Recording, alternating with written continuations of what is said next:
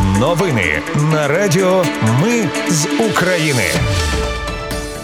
Вітаю, це Радіо Ми з України. Мене звуть Анастасія Вихорі. Ви слухаєте головні новини четверга, 3 серпня. На Мелітопольському напрямку українські захисники продовжують просуватись. Прокуратура повідомила про підозри у справі про авіакатастрофу в Броварах. Командири навчального центру Нацгвардії нарахували собі майже мільйон бойових премій. А Польща перекинула до кордону з Білорусі ударні гелікоптери. Розповім, що ж сталося. Про все це та більше слухайте за мить у новинах на Радіо Ми з України. На Мелітопольському напрямку українські захисники продовжують наступальні дії та просуваються вперед. Про це на брифінгу повідомив виконувач обов'язку директора департаменту планування застосування головного управління Нацгвардії Микола Уршалович. За його словами, підрозділи однієї з бригад оперативного призначення Національної гвардії впродовж наступальних дій просунулись на 650 метрів вглиб оборони противника і до півтора кілометри по фронту та закріпились на зайнятому рубежі. Окрім того, північно-східніше від населеного пункту Роботини Запорізької області воїни захопили і успішно евакуювали російську бойову машину піхоти 3 Прокуратура повідомила про підозри в справі про авіакатастрофу в Броварах, де 18 січня загинуло керівництво Міністерства внутрішніх справ. Їх отримали п'ять посадовців ДСНС. Це начальник управління авіації та авіаційного пошуку, виконувач обов'язків командира частини, заступник командира зльотної підготовки, командир авіаційної ескадрилії та начальник служби безпеки польотів спецавіазагону оперативно-рятувальної служби міста Ніжин.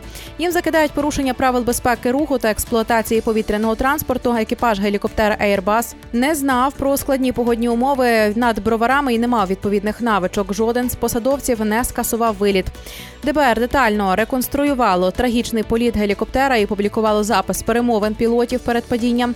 Ненавчений для таких важких польотів екіпаж летів на вкрай низькій висоті, навіть меншій за висоту будівель на маршруті. Коли командир побачив перешкоду, гелікоптер різко піднявся вгору і загубився в просторі. Це й призвело до падіння. Гелікоптер впав поруч із дитячим садком, пошкодивши його і сусідні будинки. Окрім міністра внутрішніх справ Дениса Монастирського та його заступника Євгена Єніна, тоді загинули чотири жінки і малолітня дитина. 31 людина, серед яких 13 дітей отримали поранення. Бойові медики зможуть переливати кров після проходження відповідної підготовки. Мінохорони здоров'я про це повідомила заступниця міністра оборони Ганна Маляр. Раніше це могли робити медпрацівники та військовослужбовці з медичною освітою і практичними навичками із трансфузії. Державне бюро розслідувань завершило розслідування у справі судді Тандира. Нагадаю, йдеться про збиття нацгвардійця на блокпості в Києві. Слідство підтвердило, що під час аварії суддя був в стані алкогольного сп'яніння. Для цього провели 18 різних експертиз. Також доведено, що Тандир порушив правила дорожнього руху, зокрема, не дотримувався заборон дорожніх знаків та значно перевищив швидкість на момент зіткнення. Тепер йому загрожує позбавлення волі до 10 років. Служба безпеки України спільно із державним бюро розслідувань також викрили чотирьох командирів навчального центру Нацгвардії на Київщині. Вони, за даними слідства, нарахували собі майже мільйон бойових премій. Їм повідомили про підозри. За інформацією правоохоронців, вони нарахували собі та своїм підлеглим щомісячну доплату в розмірі 100 тисяч гривень за участь у бойових діях. Однак посадовці не перебували в районах боєзіткнень та не виконували завдань на передовій. За даними слідства, до організації схеми причетний керівник навчального центру Нацгвардії наразі вирішують питання щодо обрання обрання їм запобіжних заходів.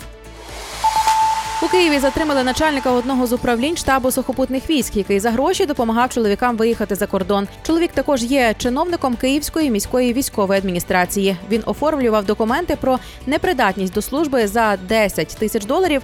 Затримали чиновника під час передачі таких документів на трьох чоловіків. За це він мав отримати 30 тисяч доларів. Тепер його можуть ув'язнити на 9 років. Польща перекинула до кордону з Білоруссю ударні гелікоптери після порушення її повітряного простору білоруськими мі 24 та мі 8 Гелікоптери базувалися у двох місцях і працюватимуть в режимі негайного реагування. Польська сторона попередила, що гелікоптери готові до бою і без вагань застосують зброю. Тим часом МЗС Білорусі викликає польського посла. Білоруська влада заперечує порушення повітряного простору Польщі і вимагає пояснень. Ну і на завершення ще одна новина про те, що війна в Україні стосується не тільки України. Мешканці румунської прикордонної комуни Чаткайлої відчули на собі російську атаку дронів на Ізмаїл, яка сталася в ніч на 2 серпня. Люди бачили чули дрони, які за їхніми словами літали над будинками. Один нібито навіть впав в лісі, але уламків досі не знайшли. Деяких мешканців комуни повилітали вікна від вибухів в Ізмаїльському порту. Міноборони Румунії під час перших атак на дунайську інфраструктуру заявило, що прямої військової загрози наразі немає.